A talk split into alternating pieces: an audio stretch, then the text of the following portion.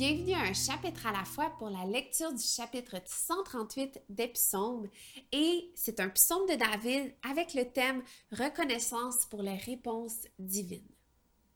Je te célèbre de tout mon cœur, je chante tes louanges en face des dieux. Je me prosterne dans ton saint temple et je célèbre ton nom à cause de ta bonté et de ta vérité. Oui, tu as surpassé ta réputation dans l'accomplissement de tes promesses.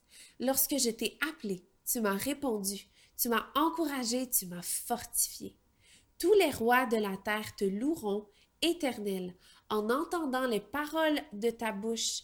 Ils célébreront les voix de l'Éternel, car la gloire de l'Éternel est grande. L'Éternel est élevé, mais il voit les humbles et il reconnaît de loin les orgueilleux. Quand je marche dans la détresse, tu me rends la vie. Tu portes la main contre la colère de mes ennemis et ta main droite me sauve. L'Éternel terminera ce qu'il a commencé pour moi. Éternel, ta bonté dure éternellement. N'abandonne pas les œuvres de tes mains.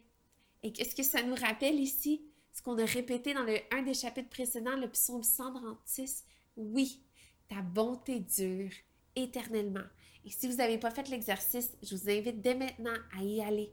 Retournez au psaume 136 et répétez avec moi, avec foi, avec conviction, peu importe les circonstances, oui, ta bonté dure éternellement.